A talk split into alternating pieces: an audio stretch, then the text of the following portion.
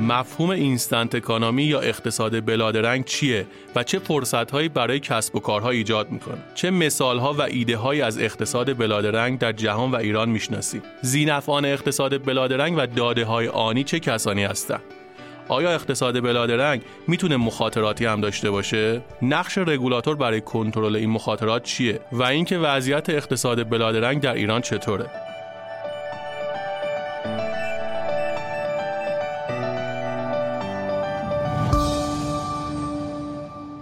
سلام من مهران بهنیا هستم به قسمت نهم از فصل دوم فارکست اقتصادی و مالی خوش اومدید موضوع این قسمت instant economy یا real-time economy ه که من و میهمانانم در این گفتگو از معادل اقتصاد بلادرنگ برای اون استفاده کردیم. اقتصاد بلادرنگ به مفهوم یا نوعی از محیط اقتصادی اشاره داره که همه ارتباطات و تراکنش های بین بازیگران اقتصادی به میزان بیشتری خودکار و هوشمند میشه و از گردآوری داده تا پردازش و تصمیم در لحظه و به صورت آنی اتفاق میافته. در این قسمت من دو میهمان دارم. آقای دکتر فرشاد فاطمی عضو هیئت علمی دانشکده مدیریت و اقتصاد دانشگاه صنعتی شریف و آقای دکتر نیما امیرشکاری مدیرعامل رایان مهر. خیلی خوشحالیم که این دو مهمان عزیز دعوت ما رو برای حضور در این برنامه پذیرفتند و این فرصت مهیا شده که درباره مفهوم اقتصاد بلادرنگ مثالهای اون و چشماندازش گفتگو کنیم. رسیدن این دیتا از لحظه مورد نیاز تا زمانی که بخواد بروکراسی اداریشو طی بکنه نامه نگاری بشه برسه دست یک نفر خود این می‌تونه یک خلایی باشه برای اینکه بتونن تصمیم گیری درستی انجام بدن. وقتی راجع به یک real-time economy صحبت می‌کنیم معنیش این هستش که این data mart های مختلف بتونن اینها با همدیگه consolidate بشن ارتباطات real-time داشته باشن و بعد در اونجایی که می‌خواد در سطح کلان تصمیم گیری بکنه همه اینا در هم تنیده به لحظه در اختیارش قرار بگیره. نه اینکه من نامه بزنم دستور بدم این دیتا رو برای من جمع بکنید بفرستید خود این یه هفته طول بکشه بره بیاد شماره گذاری بشه پردازش بشه یه هفته بعد در اختیار من قرار بگیره. یه ماه بعدم دیتای فلان بانکو بگیرم یه سال بعدم دیتای مثلا مالیاتی پارسال رو بگیرم همه اینا رو بگیرم بعد بخوام سیاست گذاری بکنم. چون سیاست گذاری یک بعدی نیست قطعا لازم داره که همه اینها به همدیگه متصل باشن. و از یک اقتصاد متصل هست. ما بهش میگیم connected economy از یک اقتصاد متصل هستش سلام عرض می‌کنم خدمت میهمانان عزیز آقای دکتر نیما امیرشکاری و آقای دکتر فرشاد فاطمی. آقای دکتر فاطمی مفهوم instant economy یا real-time economics چیه و چه سابقه ای داره؟ و چرا تو سالهای اخیر انقدر اهمیت این موضوع زیاد شده؟ حالا با توجه به مفهوم این موضوع هم به نظرم خوبه یک مقداری درباره ترجمه فارسی این موضوع هم بحث بکنیم. اینکه ما اینستنت اکانومی رو اقتصاد آنی لحظه ای اقتصاد بهنگام بروز یا اقتصاد بلادرنگ خطاب بکنیم کدومش به مفهومش نزدیکتره؟ خیلی متشکرم از دعوتتون. واقعیتش اینه که شما چه به عنوان یه متخصص علم اقتصاد و چه به عنوان یک کسی که روزمره کسب و کار می‌کنه یا زندگی خودش داره و به حال با اقتصاد زندگیش درگیر فکر بکنید همه ما دنبال اندازهگیری شاخصهای اطرافمون هستیم. از کسی که می‌خواد ببینه درآمدش چقدره درآمدش چه قدرت خریدی براش ایجاد می‌کنه. این قدرت خرید یعنی میزان کالایی که برای این پولی که داره می‌تونه بگیره از پارسال به امسال چه تغییری کرده؟ ارزش داراییاش چطور تغییر کرده؟ بازدهی دارایی سهامی که داره چطور عوض شده یا یه خورده دقیق تر ببینیم. اگه اقتصاددونا علاقه مندن بگن نرخ بیکاری چطور عوض شده نرخ تولید ناخالص داخلی چطور تغییر کرده تورم به کدوم سمت داره میره هممون در مورد یه سری شاخصایی حرف می‌زنیم که برای به دست آوردن این شاخصا ما معمولا مجبوری مدت زمانی صبر کنیم تا از وقایع بگذره. مثلا تولید ناخالص داخلی در بهترین شرایط با تعداد زیادی طرح که اجرا میشه شش ماه سه ماه چهار ماه تأخیر داره به نسبت زمان. یعنی تولید ناخالص داخلی سال گذشته اولین برآوردهای قابل اتکاش مثلا در تابستان سال بعد میاد بیرون. یا نرخ تورم به همین ترتیب. مزنگیری انجام میشه نرخ تورم مرداد ماه را ما در میانه شهریور بیستم شهریور می‌تونیم بهش دست پیدا بکنیم. چون این دیتا ها باید جمع بشه از در از جاهای مختلف و پردازش بشه و اون شاخص ها در بیاد. این اصطلاح اینستنت اکانومی یا اقتصاد آنی اقتصاد فوری که به کار میره به این نکته اشاره می‌کنه که با گسترش علم اطلاعات و مهمتر از اون گسترش اینترنت سرعت دسترسی به داده ها و قدرت پردازش اونا عملا حجم زیادی از اطلاعاتی که ما باید آمارگیری می‌کردیم صبر می‌کردیم استخراج می‌کردیم به صورت آنی در اختیارمونه. یعنی الان تصور کنید که ما می‌خوایم شاخص قیمت یه سری کالاها رو در بیاریم. قبلا باید از یه سری مغازه مزنه گیری می‌کردیم. الان می‌تونیم از توی سری سایت سری قیمت اونا رو استخراج کنیم. یا مثلا ما می‌خواستیم اطلاعات حمل و نقل استخراج کنیم حمل و نقل بین شهری را. قبلا باید آمارگیر ما می‌رفت تو ترمینالا توی فرودگاه ها و این اطلاعات استخراج می‌کرد. الان ما خیلی به هنگام می‌تونیم اطلاعات خرید و فروش بلیت را از تو سایت ها برداریم. هم داده ها برای مدت زمان طولانی ذخیره شدن هم ما به راحتی می‌تونیم پردازش کنیم و به این ترتیب عملا دستیابی به این شاخص ها چه برای کسب و کارها و چه برای سیاستگزار و اقتصاددونا اونقدر زمان طولانی ممکن لازم نداشته باشه. علاوه بر اینکه حجم دیتایی که دارن بالاتره. علاوه بر اینکه دقتش بالاتره. پس حوزه هایی که به این شاخص ها میپرداختن دنیاشون داره عوض میشه. یعنی عملا اتفاقی که میفته اینه که ما خیلی به سرعت با دقت بالاتر به شاخص هایی که حتی قبلا تصورم نمی کردیم به اونا دسترسی پیدا بکنیم که مثلا من احتمالا الان به راحتی بتونم بگم چند تا مسافر امروز توی کشور با هواپیما جابجا شدن اینا نرخ بلیط ها رو چند دادن به نسبت پارسال این موقع چقدر این عدد فرق کرده؟ تصوری که این داده به سرعت به دست ما برسه ده سال پیش غیر قابل تصور بود. 20 سال پیش که اصلا ناممکن بود. یعنی به همین خاطر این تغییریه که توی تولید و استفاده از این شاخص رخ داده و این تغییر عملا تو فرایند ساخت شاخص ها ممکنه تاثیر بذاره. و این اصطلاحی که تحت عنوان اقتصاد فوری یا اقتصاد آنی یا اصطلاحی که شما استفاده کرد اقتصاد بلادرنگ به کار میره.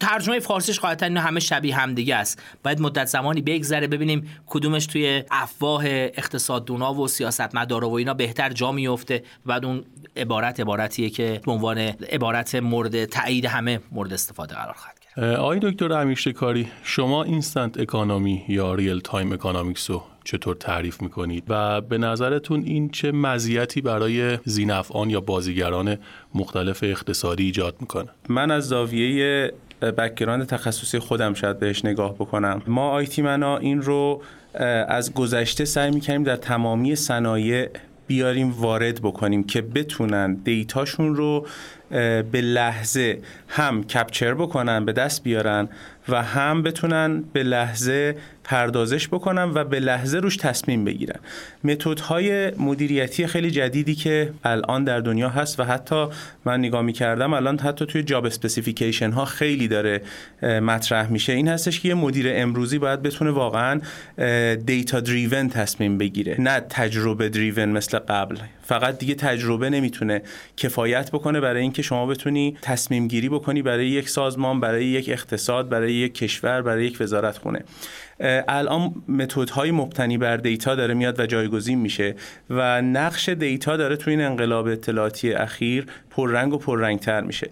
همونطور که می‌دونید پردازنده ها هم همینجور دارن سریعتر و سریعتر میشن. یعنی آماری که ما داریم تقریبا هر 14 الی 17 ماه تراکم تراشه های روی یک پردازنده داره دو برابر میشه. یعنی قدرت پردازش رو همینجور ما داریم دو برابر دو برابر می‌کنیم ظرف حدود مثلا زیر دو سال. و این اتفاق بسیار بسیار از دید اجتماعی اون مهم میشه از دید اقتصادی اون هم مهم میشه. این اصطلاح instant economics که داریم راجع بهش صحبت می‌کنیم به ما داره میگه که اثرگذاری این کاری که مهندسین فناوری اطلاعات ده 15 سال پیش شروع کردن الان به سطح اقتصاد کلان رسیده. قبلا باهاش یه دونه وبسایت رو مدیریت می‌کردی قبلا می‌گفتی که من می‌خوام فروشم و لحظه ای ببینم من می‌خوام اتفاقات سایت خودم یک محوطه کوچیک شرکت خودم یه چیز کوچیکتری رو ببینم. در طول این مدت به خاطر اینکه حجم data ی تولید شده و interconnect بودن اونها به همدیگه یعنی اتصال data یی حوزه های مختلف حوزه حمل و نقل وصل شده به حوزه مثلا راه ها حوزه وصل شده به حوزه ساخت ساختمان ها می‌دونید مثلا شما انواع کاربردهای اون رو همین الان می‌بینید. وقتی مثلا شما گوگل رو نگاه می‌کنید که چه حجم از داده ها رو داره با هم تلفیق می‌کنه و به لحظه به شما مثلا مسیر بهینه رو میگه که چجوری برید منزلتون برسید. اینا الان انقدر تلفیق شده انقدر حوزه های مختلف داده ای رو هم اوورلپ پیدا کرده و تونسته در لحظه پردازش بشه که این سطح اقتصاد کلان رو داره متاثر می‌کنه.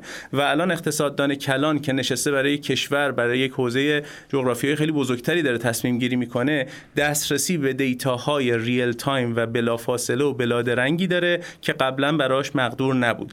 ولی آیا به روش های پردازش اون هم دسترسی داره؟ یعنی سوالی که الان مطرح میشه اینه که خب حالا این data در دسترس هست. آیا کسی سازمانی و یا سیستمی هم وجود داره که این رو برای مقاصدی که ما می‌خوایم بهینه سازی بکنیم تصمیم گیری بکنیم این رو بلافاصله تبدیل بکنه به یک تصمیم یا نه؟ که این سوال بعدی هستش تو بعضی از صنایع جواب داره تو بعضی از صنایع هنوز داره روش کار میشه. در مورد ترجمه هم من فکر می‌کنم که حالا آنی قشنگ هستش. ما سامانه های real-time مون رو هم سامانه های آنی ترجمه می‌کنیم. ولی بچه های برق الکترونیک کلمه بلادرنگ رو هم در کتاب هاشون از گذشته داشتن که real-time رو بلادرنگ ترجمه می‌کردن. مخصوصا برای مدارات الکترونیکی بوده که اینها بلافاصله جواب می‌دادن پاسخگو بودن. اونها رو مدارات بلادرنگ ترجمه می‌کردن. ولی به نظر من آنی و فوری هم ترجمه های خوبی هستش. مهم اینه که اون مفهوم پشتش بالاخره برسه و مخاطب در نظر بگیره که این آنی بودن در همه چیزه. یعنی end to end شده. از ابتدای گرفتن و capture data تا پردازش و تا خروجی گرفتن و به تصمیم رسوندن data خیلی ممنونم. الان تو چه زمینه هایی بیشترین داده های بلادرنگ آنی تولید میشه. ببینید الان واقعیتش اینه که از صنایع شروع شده. مثلا شما می‌دونید الان آمازون داره بلافاصله data ی فروشش در نقاط مختلف دنیا رو حتی تبدیل می‌کنه به پیشنهاد فروش بعدی برای کسی که می‌خواد خرید بکنه. حتی تبدیل می‌کنه به پیشنهاد انبار و اینکه چه کالاهایی در انبار من بلافاصله بیاد موجود بشه. تو صنایع مختلف از جمله صنعت retail و خرده فروشی خب بوده. این سابقه طولانی تری داره. و بعد تبدیل شده به data های حمل و نقل data های حوزه شهری data های خدمات شهری و data هایی که همین الان به روزرسانی بیشتر و بیشتر هم داره میشه. مخصوصا بانک ها هم خب چند سالی به واسطه اینکه با سامانه های core banking شون توی چند سال گذشته اومدن و همه data های گذشته و حال یک فرد یا یک شرکت رو process کردن و به لحظه می‌تونن بهش بگن که چه میزان اعتبار داره چقدر می‌تونه وام بگیره چقدر می‌تونه از مزایا و خدمات بانکی و ضمانتنامه ها و اینا بهره مند بشه. اینم باز در دنیا خیلی advance خیلی پیشرفته تره. مخصوصا تو credit scoring الان بحثای credit score به روز رو داریم. یعنی شما با هر مثلا پرداخت قسطی امتیاز اعتباریت می‌تونه متاثر بشه و اکشن بعدی تو تحت تاثیر بذاره. یعنی می‌خوای همون لحظه این قسط رو پرداخت کردی می‌خوای بری وام بگیری همه چیز به لحظه در اختیار اون تصمیم گیران هست برای اینکه بتونن برای شما تصمیم بگیرن که چه میزان اعتبار بهتون تخصیص داده بشه. خیلی ممنونم. آقای دکتر فاطمی با توجه به تخصص شما که اقتصاد خرد هست من این سوال رو از شما می‌پرسم. در اقتصاد خرد اون وضعیت بهینه ای که ما در موردش صحبت می‌کنیم در شرایط اتفاق میفته که بازیگران اطلاعات کامل داشته باشن. و خب می‌دونیم که در واقع این اتفاق نمیفته به این خاطر که بازیگران اطلاعاتشون ناقص هست و در لحظه نسبت به خیلی وقایعی که اتفاق میفته اطلاعات کاملی ندارن. آیا این داده های بلادرنگ یا آنی کمک می‌کنن که اطلاعات افراد کاملتر بشه و به اون وضعیت بهینه اقتصاد نزدیک بشه؟ بله و حتما کمک می‌کنه. اتفاقی که میفته شما تو هر تصمیم گیری یه سری داده های پایه می‌خواید که اونا رو انجام بدید. نکته اصلی اینه که این در دسترس بودن داده به هنگام همراه با قدرت پردازش. وگرنه من وقتی می‌خوام توی سوپرمارکت خرید کنم فرض کنید تو اون لحظه من از همه داده ها مطلع کنن. من بدونم قیمت تک تک کالاها چنده الان. یه کتابچه چند صد صفحه‌ای میشه. مونتا چطور به تصمیم گیری من کمک می‌کنه؟ یعنی نکته اینه که اون داده حتما کمک می‌کنه. به شرط اینکه یک با قدرت پردازش به نحوی که من می‌خوام که یا خودم طراحی کردم یا کسی دیگه در اختیار من قرار داده همراه بشه و دو با تحلیلی که من می‌خوام در موردش انجام بدم. اون تحلیلم دوباره هم از data science می‌تونه بیاد و هم از توانایی شخصی من می‌تونه بیاد. یه مثال بزنم. مدت ها بود به خصوص مثلا توی انگلستان که قیمت بنزین توی پمپ های متفاوت مختلف بود. یه نکته بود یه پلتفرم درست می‌کردن که این پلتفرم بگه قیمت بنزین در تک تک اینا به افراد چقدر. یعنی اول کار داده فراهم شد. داده ای که قبلا چند سال قبلش اگه فردی می‌خواست به این داده دسترسی پیدا بکنه هیچ راهی نبود. به جز اینکه سر می‌زد یا تلفن می‌زد. در این حال اختلاف قیمت اونقدر نبود که این هزینه رو به صرفه کنه که شما بخواید این کار رو انجام بدی. منتها الان این داده در اختیار شماست. حالا این داده یه قدرت تحلیل هم می‌خواد. اگه تو همین مثال ساده ببینیم که من در نقطه‌ای که هستم مسیرم به کدوم سمته؟ همچنان برای من به صرفه است برم سراغ ارزون ترین پمپ بنزین یا یه پمپ بنزینی که تو مسیرم اون تا کمتر منو منحرف می‌کنه از اون مسیر. اینجا یه قدرت تحلیل می‌خواد و این قدرت تحلیله لزوما برای همه جواب نمیده. من به نسبت نقطه‌ای که هستم به نسبت مسیری که می‌خوام انتخاب کنم جوابم با دیگری متفاوت پس می‌بینیم داده به همراه قدرت پردازش و اون تحلیلی که نهایتا خیلی اوقات کاستومایز شده است کمک می‌کنه که اون تصمیم های بهینه اقتصادی بر مبنای داده که الان سیمتریکه و افراد در عین حالی که به داده دسترسی دارن می‌تونن تحلیلش کنن در اختیارشون قرار می‌گیره. به همین خاطر حتما کمک می‌کنه.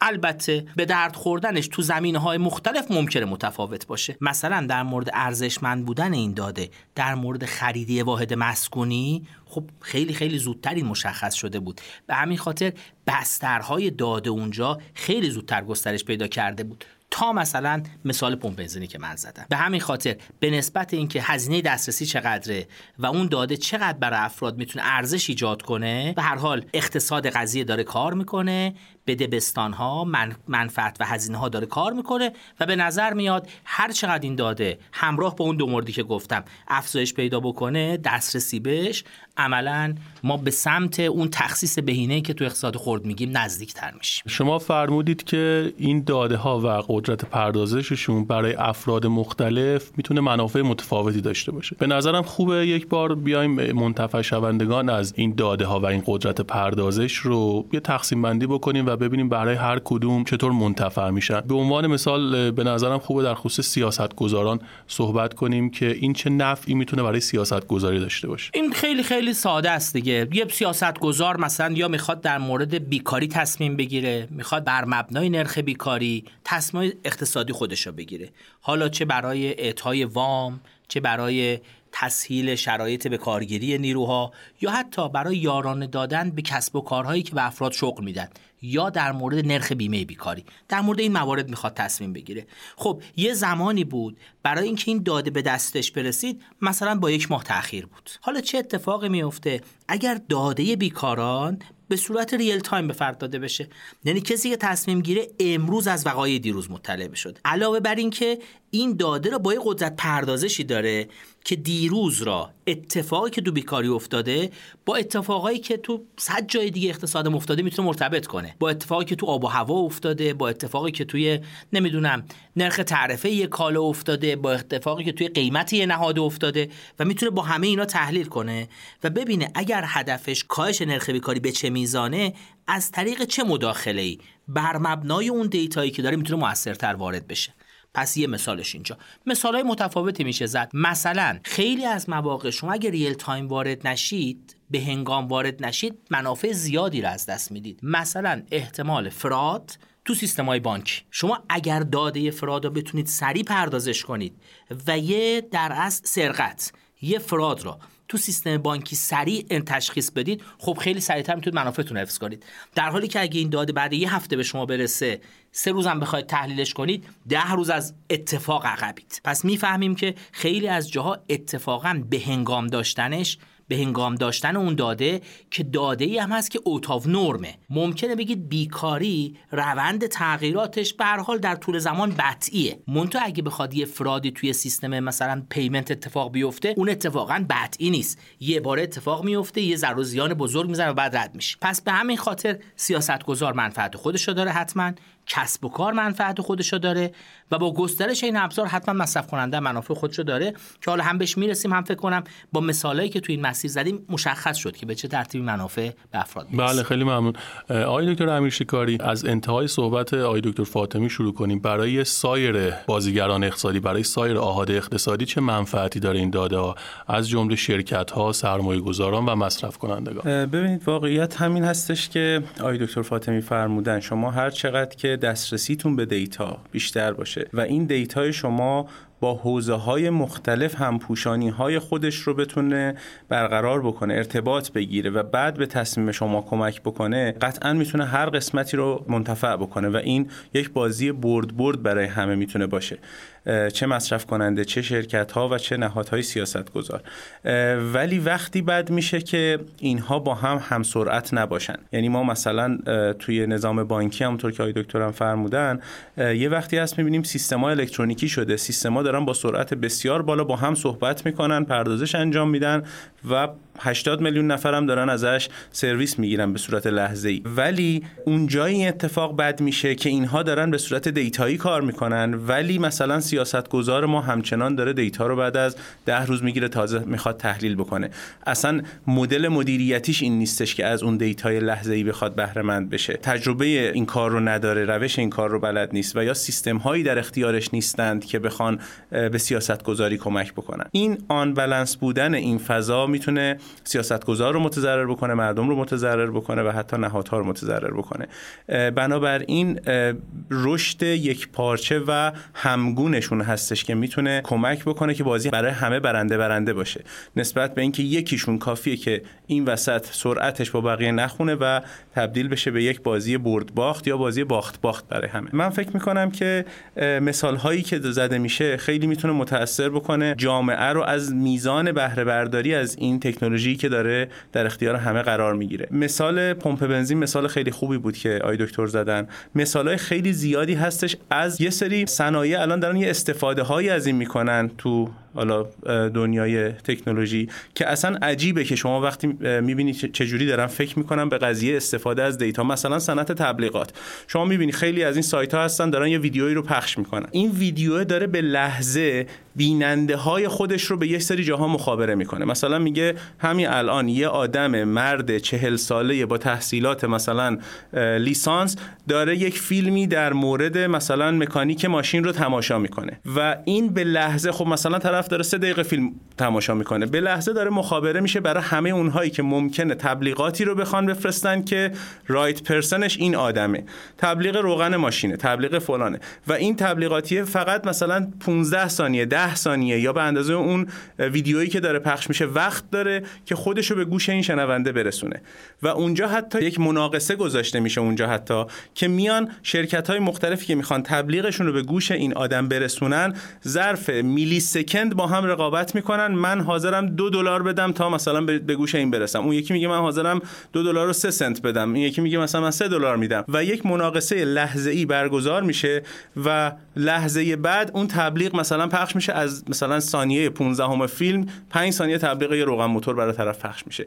این اتفاق همین الان تو دنیای واقعی ما داره میفته یعنی می‌خوام بگم چه جوری صنایع دارن از real time بودن بهره می‌برن. real time مناقصه real time شناخت پروفایل اون کسی که داره به این ویدیو نگاه می‌کنه و real time تصمیم گیری اون advertiser ی که می‌خواد یک تبلیغ رو به گوش این برسونه. همه اینا در دنیای الان به صورت real time داره اتفاق میفته و این مثالا انقدر جالب شده و انقدر دارن روش فکر می‌کنن و کار می‌کنن که صنایع رو داره متحول می‌کنه و استارتاپ های زیادی اومدن که فقط دارن یک niche market خیلی کوچیک پیدا می‌کنن که بتونن ازش منفعت ببرن برای بازی های این چنینی real time آقای دکتر الان مثال های از این niche market هایی که توضیح دادید دارید برام بگید. بله مثلا اپراتورهای تلفن همراه مخصوصا توی تماس های بین المللی. مثلا وقتی من از اینجا می‌خوام با انگلستان صحبت بکنم خب خیلی مسیرهای مختلفی برای ارتباط خط من با خط اون کسی که می‌خوام تو انگلیس باش صحبت بکنم وجود داره.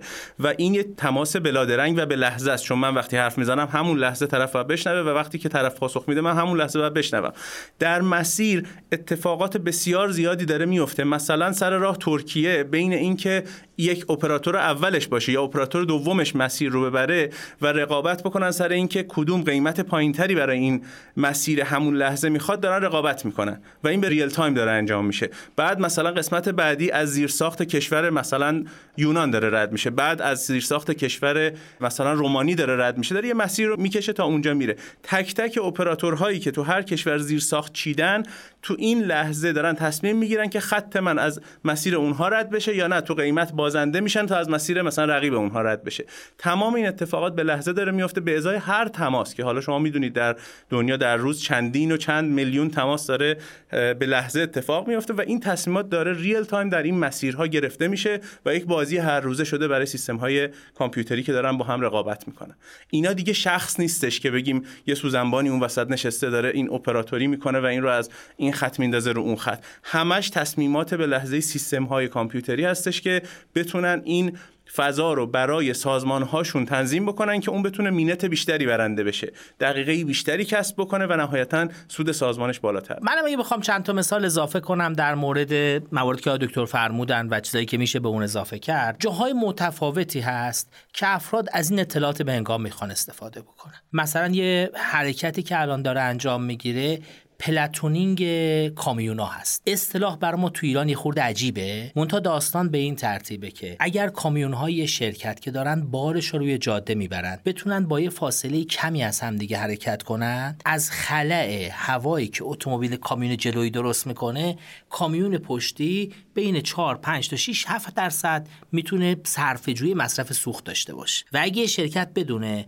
کامیوناش به چه ترتیب تو کشور دارن جابجا میشن می‌تونه به هنگام تصمیم بگیره. کامیون فلان تو تو junction مثلا فلان جای جاده اصفهان تهران صبر کن. کامیون دیگه داره از سمت قم میاد به تو ملحق میشه. این مسیر تا شیراز را با هم دیگه طی بکنید با قیمت های فزاینده سوخت ممکنه این فرایند یه فرایند کاملا سودآور بشه. حالا این کار انجام میشه انجام نمیشه خود concept platooning داره میاد. میشه حدس بزنیم اگه اون data باشه یه سیستم مرکزی که حتی لازم نیست اپراتورش هم شخص باشه. به صورت هوشمند می‌تونه تصمیم بگیره و حتی تو مرحله بعد این راننده ها لازم نیست همشون برای شرکت هم کار کنن. کافیه توی پلتفرم منافع بتونن با هم دیگه تقسیم کنن. یعنی این یه مثال دیگه است که داده ای که سریع پردازش میشه چطور می‌تونه کنار هم دیگه قرار بگیره. و می‌بینیم داده سریع جمع آوری میشه سریع پردازش میشه و به کسی که می‌خواد تصمیم بگیره سریع منتقل میشه. اینم یه مثال دیگه. حالا از این بحث که بگذریم به نظر من احتمالا هنوز بیشترین منفعتش برای سیاست گذاره یا ما به عنوان اقتصاددون بیشتر به منافعش برای سیاست گذار ممکن علاقه مند باشیم. همین الان فرایندی که برای برآورد شاخص قیمت مصرف کننده CPI که ما بر مبنای اون تورم رو برآورد می‌کنیم اتفاق میفته یه حجم زیاد مزنگیری روزانه در تعداد زیادی شهر در سطح کشوره بابت اینکه ما بتونیم شاخص قیمت رو در بیاریم. اگه ما به یه جایی برسیم که مثلا حجم قابل توجهی از خرید و فروش آنلاین انجام بشه یا اقناع بشه کسی که می‌خواد این کار رو انجام بده که اون خرید و فروشی که آنلاین انجام میشه نمایندگی می‌کنه حجم زیادی حتی از خرید و فروشی که آفلاین انجام شده را. به همین خاطر فرایند دستیابی به یه شاخص قیمت می‌تونه سریعتر با هزینه به مراتب کمتر و با دقت بالاتر باشه. نکته بعدیش اینه دیگه برای ساختن این شاخص من احتیاج به اداره آمار بانک مرکزی یا اداره آمار مرکز آمار ندارم. هر نرم افزاری که بتونه این دیتا رو برای من جمع بکنه و با یه روش هوشمندانه و علمی این دیتا رو جمع کنه می‌تونه شاخص قیمت رو من بده. و اینم یه نکته است. حالا این شاخص قیمت رو وصل کنیم. یه خورده بخوام بریم جلوتر. به اینکه من این شاخص قیمت رو می‌تونم به راحتی تو شهرهای مختلف داشته باشم. می‌تونم ببینم از آی پی که دارن خرید می‌کنن کی کجا داره خرید می‌کنه. اگه بخوام این شاخص قیمت رو دهکای درآمدی. می‌تونم ببینم دهکای درآمدی همزمان با اطلاعات پیش زمینه که دارم چه کالاهایی بیشتر دارن می‌خرن و اون دهکای درآمد شاخص قیمت خودشون رو بسازم. یعنی دیتای دقیق تر با سرعت بیشتر و با دقت بالاتر. دقیق اولی که گفتم به معنی روش محاسبه است. دقیق دومی که میگم از لحاظ تقسیم بندی داده بین گروه های مختلفه. به این می‌تونیم چیکار کنیم؟ دست پیدا بکنیم. مطمئنم شنوندگان ما الان تو ذهنشون تعداد زیادی از این داده هایی که چطور با به هنگام رسیدنشون به دست مصرف کننده و با تحلیل سریعشون کمک می‌کنن که مصرف کننده تصمیم درست بگیره یا سرمایه گذار تصمیم درست بگیره یا سیاست گذار الان تو ذهنشون مرتب کردن و برای خودشون بچیدن بله اتفاقا منم یه دونه از گزارش های اکانومیست رو در این خصوص میخوندم. روی این موضوع سیاست گذاری خیلی تاکید کرده بود و اساسا توجه زیاد به این داده های آنی رو از دوره کرونا می‌دونست که دولت ها می‌خواستن برای سیاست های قرنطینه برای سیاست های حمایتیشون بتونن خیلی real time ارزیابی بکنن که این سیاست ها یا به هدف خورده یا نه. از داده های مختلفی که در دسترس داشتن از جمله داده های گوشی های تلفن همراه داده های قبض های رستوران ها و اینها استفاده کرده بودن و طبیعتا خب کمکشون کرده بود که بتونن به نتایج بهتری برسن. در همین گزارش اکانومیست اشاره هم شده بود که استفاده از داده های آنی می‌تونه خیلی به محققین هم کمک بکنه و حتی موج سوم اقتصاد رو اشاره کرده بود که می‌تونه راه بندازه. دقیقا.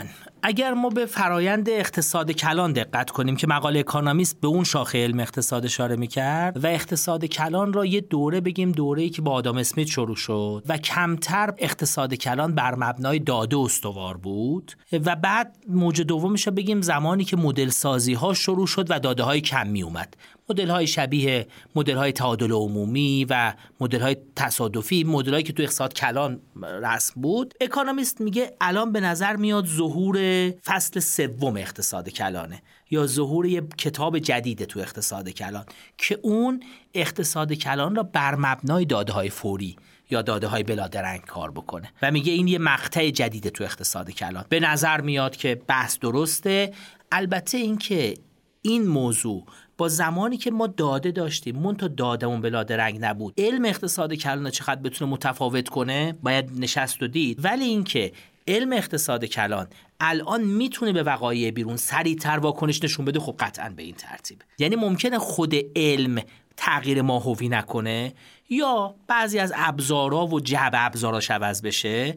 منتها الان سیاستگزار اقتصاد کلان ابزاری داره که خیلی سریعتر می‌تونه به واقعیت‌های بیرونی با توجه به دانشی که داره و مدلی که داره واکنش نشون بده. بله در همین مقاله هم اشاره شده بود یه مخاطره ای هم که ممکنه این داده ها و تحقیقاتی که بر مبنای انجام میشه صورت بگیره اینه که ممکنه کیفیت مطالعات کم بشه چون محققین بالاخره می‌تونستن اون موقع زمان بیشتری روی داده ها بذارن چون داده های جدیدتری نمی اومد و اینها و مطالعاتشون کیفیت بیشتری داشته باشه.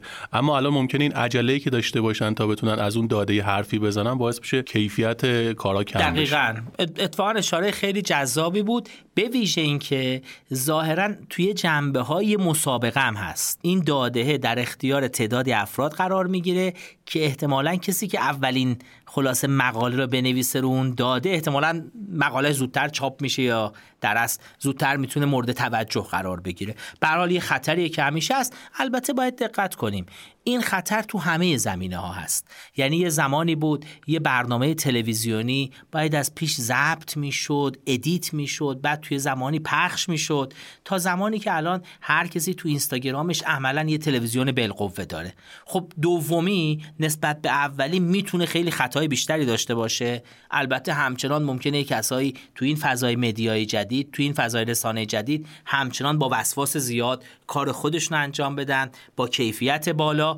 این یه مقداری انتخاب شخصی افراده و اینکه چه اتفاقی میفته عرض کردم این موضوع ممکنه موضوع حاشیه‌ای باشه. موضوع اصلی اینه که آیا دسترسی این داده ها ممکن اقتصاد کلان را تو فضای مدل و دانشی تغییر زیربنایی بده که من حالا اقتصادون کلان نیستم. بعد اقتصادون کلان در موردش صحبت کنه. منتها به هر حال پیش بینی بود که توی اکانومیست شده. خیلی ممنونه. آقای دکتر امیر شکاری حالا که بحث مخاطرات اقتصاد بلادرنگ یا داده های بلادرنگ شد به نظرتون آیا این امکان وجود داره که داده سازی صورت بگیره؟ به این معنی که این سازمان ها یا شرکت هایی که این داده ها رو تولید می‌کنن بتونن دستکاری در داده انجام بدن و روی تصمیم اقتصادی مردم اثرگذار بشن. قطعا همینطور خواهد بود. به هر حال شما هر چقدر هم که تکنولوژی رو عوض بکنید یک سری همیشه از این قضیه منتفع میشن و یک سری همیشه نقش اپوزیسیون رو دارن یا نقش hacker رو دارن یا نقش گول زدن سیستم برای منافع خودشون رو خواهند داشت. من یه مثال بزنم خدمت شما. خب می‌دونید الان دنیای بلاکچین خیلی پرطرفدار شده و خدمات خیلی زیادی و use case های خیلی زیادی روش تعریف شده. یه use case ی رو توی جنوب آفریقا انجام دادن روی بلاکچین. بلاکچین هم همونطور که می‌دونید خب یک سری خدمات رنگ و در حوزه های مختلفی بلاکچین داره اثرگذاری می‌کنه. یکیشون رو اومدن در جنوب آفریقا برای اصالت سنجی الماس که این الماس آیا از جای درستی استخراج شده قانونی استخراج شده در اختیار توزیع کننده های درستی قرار گرفته تا نهایتا مثلا به یه certificate ی در دست مصرف کننده نهایی برسونن. اومدن این رو با بلاکچین درست بکنن. به خاطر اینکه قاچاق الماس زیاد بود.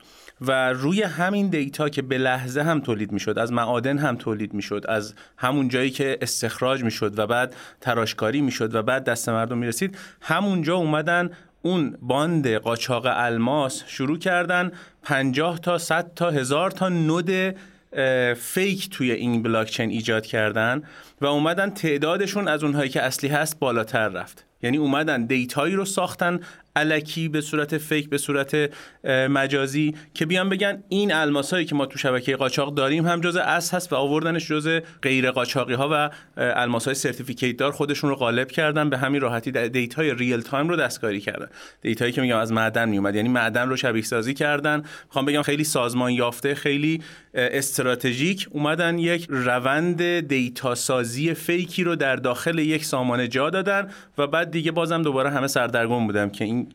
الماس آیا واقعا واقعی قاچاق یا به چه شکلی استخراج شده؟ طبیعتا توی حوزه های مالی تو حوزه هایی که اثرگذاری این قضیه روی دارایی های افراد هست روی سرمایه افراد هست قطعا پیدا خواهند شد افرادی که بخوان بیان و دیتا رو منحرف بکنن انحراف در تولید داده در پردازش داده و در حوزه های مختلفش به وجود بیارن به منظور اینکه بتونن منفعت شخصی یا سازمانی برای خودشون ایجاد بکنن. بنابراین آیا باید یک ناظری وجود داشته باشه که بخواد کیفیت تولید داده و پردازشش رو کنترل بکنه؟ قطعا باید اینطور باشه ولی اون ناظر رو من معتقد نیستم این ناظر خود شخصه. وقتی که حجم دیتای شما زیاد میشه وقتی محیط های شما میشن محیط های سیستمی و پردازشی ناظر شما هم باید هم جنس اینها باشه.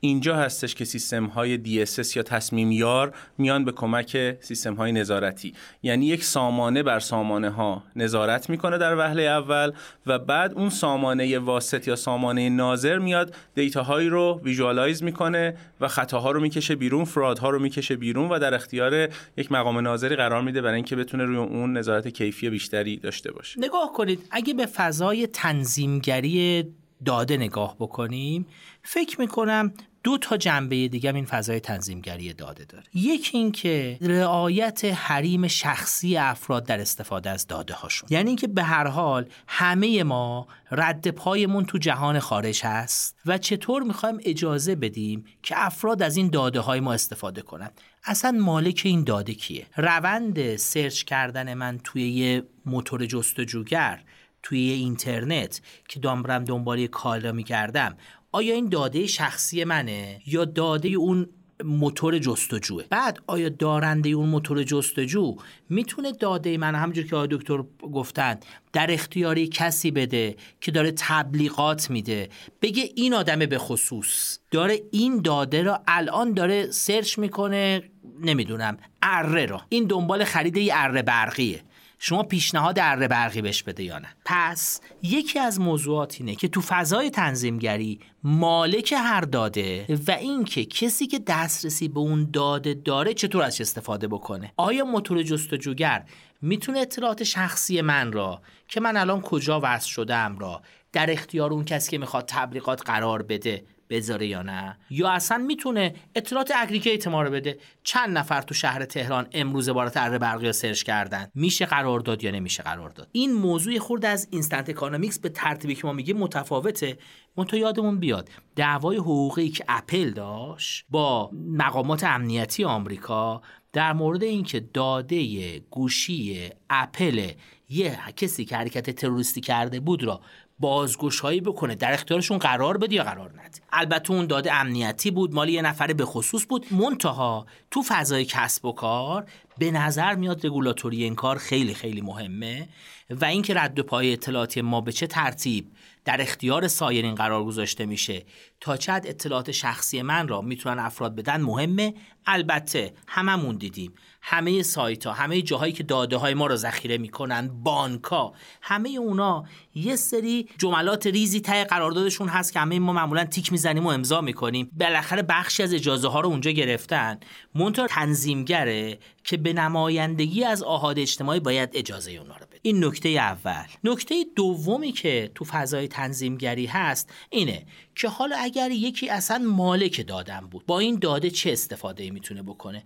مثلا خرید من از یه سوپرمارکت رکورد خرید من حتما اطلاعاتی که متعلق به اون سوپرمارکت. یعنی به من رفتم خرید کردم اون دیتای من رو ذخیره کرده. اون تو اینکه اون سوپرمارکت چطور این داده رو می‌تونه ذخیره کنه و چطور می‌تونه با بقیه به اشتراک بذاره. آیا اون سوپرمارکت می‌تونه به سالن ورزش بغلش بگه این آدم آدمی که رژیم غذایی ناجوری داره بد نیست برای تبلیغات اینکه بیاد توی gym تو ورزش کنه بری سراغش تبلیغات بکنه آدم نیاز داره یا نمی‌تونه این کارو بکنه. حالا مسائل دیگه ای هم هست. مثلا اینکه آیا من داده هایی را که در اختیار افراد قرار میدم نشون میده من توی یک هفته اخیر تو شهری که زندگی می‌کنم حضور نداشتم؟ آیا این داده هایی که ذخیره میشه مثلا داده های transaction های کارت بانکی من آیا ممکنه مورد استفاده سارقینی قرار بگیره که حتما دسترسی به داده منزل من حتما می‌تونن پیدا کنن تو اینترنت؟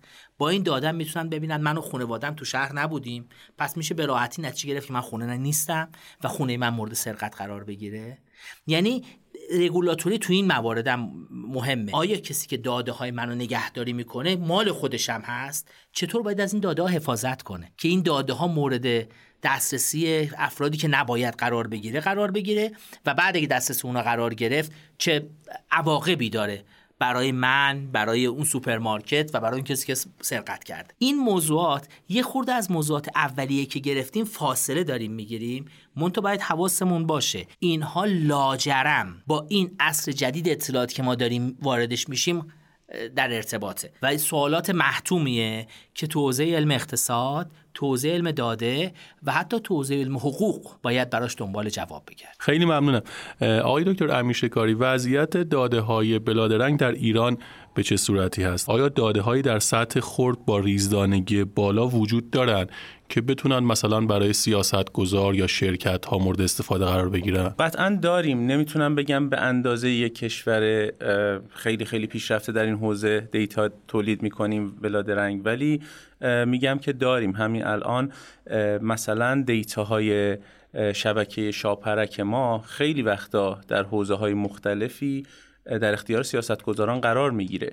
ترندهاش در میاد هم ریزانگیش خوبه تمام تراکنش های خرید افراد مختلف با موبایلشون با کارتشون در شبکه شاپرک موجود هست. روزانه من فکر می‌کنم بالای 100 میلیون تراکنش در این شبکه داره. تولید میشه. به لحظه هستش.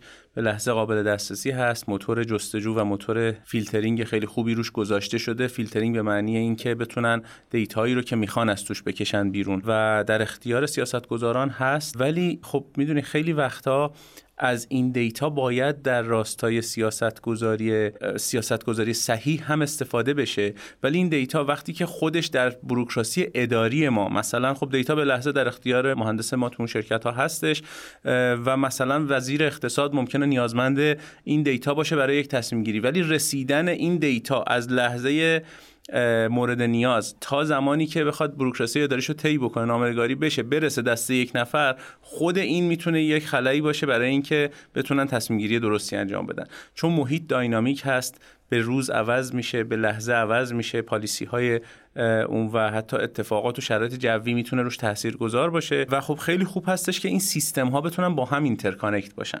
یعنی وقتی راجع به یک real-time economy صحبت می‌کنیم معنیش این هستش که این حوزه های مختلف ما بهشون اصطلاح تخصصی میگیم data mart data mart های مختلف بتونن اینها با همدیگه consolidate بشن ارتباطات real-time داشته باشن و بعد در اونجایی که می‌خواد در سطح کلان تصمیم گیری بکنه همه اینا در هم تنیده به لحظه در اختیارش قرار بگیره.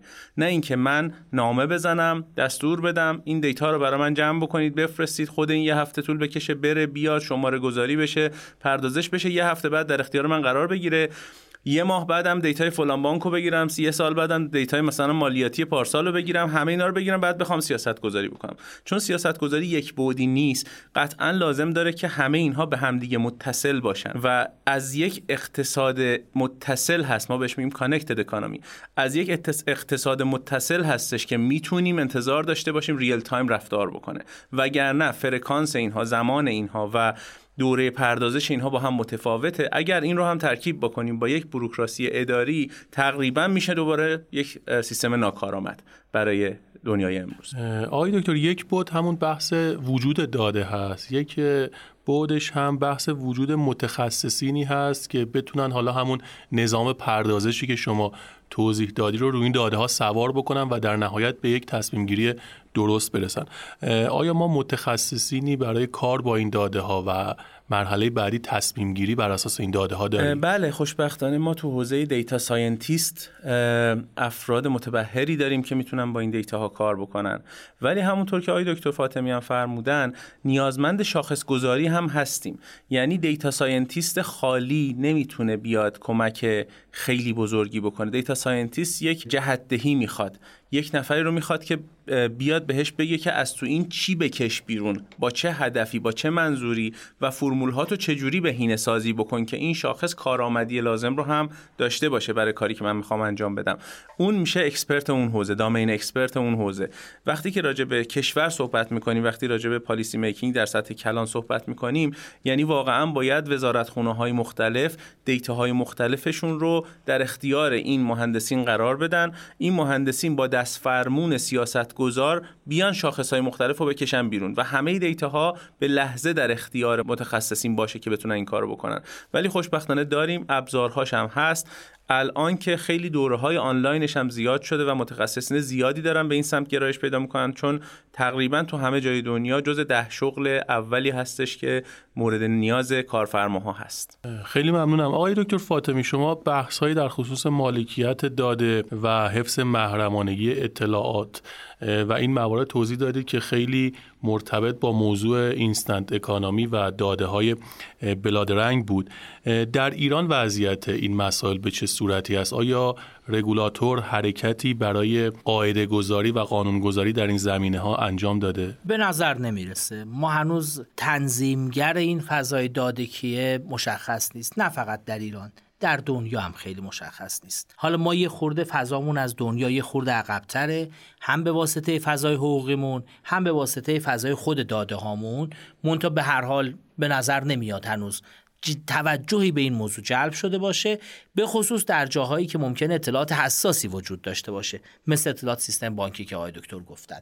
بله ما تنظیمگرایی داریم که برای هیته وظایف خودشون قواعدی را تنظیم کردن. مونتا تنظیمگر عمومی برای کل فضای داده نداریم و به نظر میاد یه کار چند وجهیه که اتفاقا باید اتفاق بیفته لزوما هم کار دولت نیست. یعنی خیلی اوقات نهادهای سنفی باید بیان مردم رو مطمئن کنن که داده هاتون چطور مورد استفاده قرار می‌گیره. و بعضا هم ممکنه شما یه بازیگرهای مسلطی توی صنعت داشته باشید که بتونن بقیه بازیگر رو کنترل کنن. مثلا اینکه اپل بگه چه اپلیکیشن هایی با چه قواعد داده هایی می‌تونن بیان رو گوشی من کار کنن رو بستر من کار کنن یا تو اپستور من قرار بگیرن. این اتفاقات داره میفته یعنی ما یه سری تنظیمگرای خودخوانده تو دنیا داریم.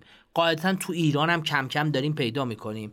مونتا فضای رگولاتوری این بحث و فضای تنظیمگری به نظر میاد نیاز به پخته شدن بیشتر داره و خب این فضا هم پویاست. یعنی مرتب داده های جدید میاد روش های جدید حالا اینکه از داده سوء استفاده بکنیم یا داده ها رو به روش های غیر اصولی استفاده کنیم میاد و قاعدتا باید تنظیمگر تلاش کنه توی موارد تنظیمات خاص خودش انجام من فقط یه نکته اضافه بکنم به فرمایشات های دکتر فاطمی. همونطور که ایشون هم به درستی فرمودن این نیاز بسیار بسیار وجود داره. اتحادیه اروپا یه حرکتی رو از 2016 زده. یک تک قانونی به اسم GDPR رو آورده که در حوزه پرایوسی و در حوزه محرمانگی اطلاعات اشخاص هست و این رو 2016 در پارلمان اتحادیه اروپا مصوب کرده و این بسیار بسیار دست شرکت های تکنولوژی که دارن تو حوزه‌های مختلف data جمع آوری می‌کنن رو داره میبنده محدود می‌کنه. البته که هنوز کامل نیست و داره هی revision می‌خوره. ولی بسیار بسیار مهم بوده در اینکه چه جوری می‌تونن اطلاعات رو share بکنن چه جوری می‌تونن از این اطلاعات حفاظت بکنن چه جوری می‌تونن ازشون بهره برداری بکنن و تو خیلی از این جاها اینها رو به واسطه قانون محدود کرده که هر کاری نتونن با این دیتا انجام بدن. ولی باز میگم همه اینها در مراحل ابتدایی هست. یک قانون وقتی می‌خواد در یک اونم اتحادیه بزرگ حالا مثلا چند کشوری بخواد نهادینه بشه و به بهره برداری 100 درصد برسه خب خیلی زمان می‌بره. این چیزی نیستش که در طول 5 6 سال بتونه اتفاق مهمی رو ایجاد بکنه. قطعا لازم داره که بیشتر و بیشتر روش بحث بشه و عواقب اون در سالهای مختلف معلوم بشه تا بتونن بهره برداری کاملی از اون قانون بکنن. در خصوص کشور ایران هم من می‌دونم که با اقتباس از GDPR بانک مرکزی یک سری کارهایی رو شروع کرده ولی این بازم همونطور که دکتر گفتن چند وجهیه. فقط نمی‌تونه در حوزه نظام بانکی باشه. نظام بانکیمون خب دیتاهای برخط خیلی زیادی داره و لازم داره که اینها رو محافظت هم بکنه چون دارن در source های مختلفی تولید میشن. در سایت های مختلف داره خرید و فروش انجام میشه. PSP های مختلفی درگیر هستن. برای حوزه خودش یه سری کارا کرده. یه سری قوانین مثلا گذاشته که PSP حق store کردن data های خاصی رو نداره. مثلا شماره کارت رو نمی‌تونی نگهداری نام رو نمی‌تونی مثلا نگهداری بکنی. یه سری از این چیزها هستش که در حوزه محدود شبکه پرداخت داره رفتار می‌کنه. همین اتفاق رو اپراتورها دارن. سازمان تنظیم مقررات رادیویی وابسته به وزارت ارتباطات اونجا هم برای حوزه اپراتورهای سری محدودیت نگهداشت دیتا و محدودیت حریم شخصی رو قائل شده که مثلا شنودهایی که باید مثلا در شبکه می‌تونه اتفاق بیفته چجوری محدود بشه؟ که هر کسی مثلا تو اپراتور نتونه دسترسی داشته باشه به مکالمه‌ای که من با شما داشتم. اینا همشون در حوزه های مختلف هست ولی مالکیت داده کشوری به عنوان یک قانون کلی هنوز در هیچ جایی برای کشور ما ثبت و در حقیقت تولید نشد. به عنوان آخرین سوال فضای اقتصاد بلادرنگ رو در ایران چطور می‌بینید؟ الان چه ایده هایی یا چه بیزینس هایی کسب و کارهایی داره بر مبنای این داده ها شکل می‌گیره؟ یا چه شاخص هایی ممکنه تولید بشه و الان نهادهایی دارن روش کار می‌کنن که بتونن اطلاعات بروزی در اختیار آهاد اقتصادی در ایران قرار بدن و آیا می‌تونیم امیدوار باشیم که از پتانسیل این داده ها در اقتصاد ایران استفاده خوبی صورت بگیره؟ خب همونطور که عرض کردم به صورت جزیره ای اتفاقاتی داره میفته خب کسب و کارهای هوشمند کم نیستن. کسب و کارهایی که مبتنی بر داده دارن کار می‌کنن. شما از دیجیکالا و امثال اون فروشگاه های آنلاین بگیر که اند تو اند اومدن کار خودشون رو مبتنی بر داده کردن از فروشنده تا انبار تا توزیع تا غیره. تا مثلا اسنپ رو نگاه بکنی تپسی رو نگاه بکنی تاکسی های اینترنتی که مبتنی بر data هستن تصمیم می‌گیرن رانندهاشون کجا تجمع بکنن مشتری بیشتر کجا هستش اینا رو بر مبنای data هایی که هست. تا کارگزاری های بورس رو بگیرید که algo trading دارن انجام میدن به صورت لحظه ای بورس رو دارن پردازش می‌کنن اطلاعات بورسی رو پردازش می‌کنن و تصمیم می‌گیره ماشین و تصمیم می‌گیره که چه سهمی خرید یا چه سهمی فروخته بشه. اینا همشون به صورت جزیره ای هستن. اینکه این چقدر بتونه به سیاست گذار کمک بکنه همون بحثی میشه که من گفتم اینها رو بتونه به صورت real-time در اختیار سیاست گذار بذاره که بتونه اثرگذاریش در policy making و در کلان جامعه معنادار بشه. وگرنه که خب همه اینا هست. می‌دونم یه سری حرکت هایی هم شروع شده از دوره های مختلف در وزارت اقتصاد در وزارت ICT. اینجاها یه سری اتفاقاتی افتاده که بخوان data ها رو تجمیع بکنن دسترسی به data های مختلف داشته باشن به منظورهای مختلفی.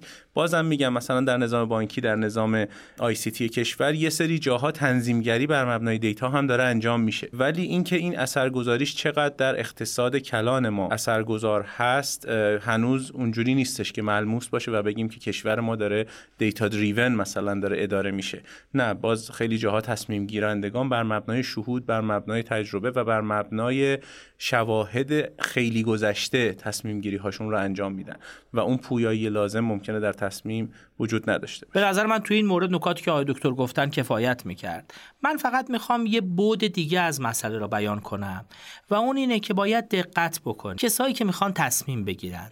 چه تو زندگی شخصیشون به عنوان مصرف کننده یا سرمایه گذار چه به عنوان یه مدیر که می‌خواد برای کسب و کارش تصمیم بگیره و چه به عنوان سیاست گذار باید همه اینها دقت کنن که داده تنها چیز نیست. یعنی یه حجم زیاد داده که حتی یه پردازش اولیه روش انجام شده باشه و تبدیل به گراف و نمودار و جدول شده باشه اینا نهایتا تنها ابزار لازم برای تصمیم گیری نیست. شما در کنار این احتیاج به تحلیل دارید و احتیاج به تجربه و ویژن دارید. یعنی باید دقت کنیم که جای یه سری تصمیم گیری های برمبنای تحلیل که خیلی از این تحلیل ها تحلیل هایی است که هنوز هرچند هوشمندسازی انجام گرفته منتها ماشین نمی‌تونه انجام بده. نهایتا یه فرد باید تصمیم بگیره و نمی‌گیره. متاسفانه مدیرانی رو می‌بینیم که تو حجم زیادی داده غرق شدن. شما این مدیران هم تو بخش خصوصی هستن هم توی دولت. صحبت که می‌کنن در مثلا یه پاراگرافشون در ده دقیقه صحبتشون بارها به اعداد و ارقام و اطلاعات اشاره می‌کنن. اطلاعاتی که همه صحیح دقیق قابل کنترله. مونتا از ارائه راهکار نهایی بر مبنای این دیتا ناتوانند. دو تا بحث اینجا می‌تونه کمک بکنه. یک قدرت تحلیل داده ها با استفاده از ماشین یعنی کامپیوترها می‌تونن به ما کمک کنن که این داده ها رو بهتر تحلیل کنیم. البته ما همیشه به تحلیل های ماشینی یا تحلیل های غیر ماشینی وابسته بودیم. مونتا الان داده های زیاد شما به قدرت تحلیل بالاتری نیاز دارید. و دو تصمیم گیری که بتونه بر مبنای اون داده و بر مبنای تحلیلی که ماشین به ارائه میده تصمیم نهایی بگیره. و اون تصمیم حتما بر مبنای تجربه های گذشته است و بر مبنای اینکه شما بتونید فرای اون پیش بینی که حتی ماشین بتونه ارائه میده خودتونم بتونید بر مبنای احساس و تجربه ای که دارید تصمیم گیری کنید. به همین خاطر حواسمون باشه. داده ما رو به راه اشتباه نبره که تصمیم گیریامون را فکر کنیم داده برامون انجام میده یا ماشین انجام میده. به هر حال تصمیم گیری نهایی را باید انسان انجام بده و حتی بعضی اوقات برای اون تصمیم گیری نهایی انسان ممکن لازم بشه. بعد از اینکه تحلیل ها را دید داده ها را دید یه مقداری از داده هاش جدا بشه دور بشه تعمقی بکنه و بعد تصمیمش بگیره. خیلی ممنونم آقای دکتر فاطمی و آقای دکتر امیر شکاری بابت توضیحات خیلی خوبی که داشتید. امیدوارم که این برنامه برای مخاطبین فارکست هم مفید بوده باشه. ممنون. سلامت باشید. خیلی متشکرم. ممنون. خیلی ممنونم که تا این لحظه ما رو همراهی کردید. فارکست اقتصادی و مالی با برنامه ریزی و حمایت شرکت مشاور مدیریت رهنمان در استدیو دانشگو تولید میشه. ما رو می‌تونید در پلتفرم های Castbox، Google Podcast، Apple Podcast و سایر پلتفرم های پادگیر دیگه بشنوید. خیلی ممنونم از همراهیتون و روزهای خوب و خوش برای همه شما عزیزان آرزومندم. بدرود.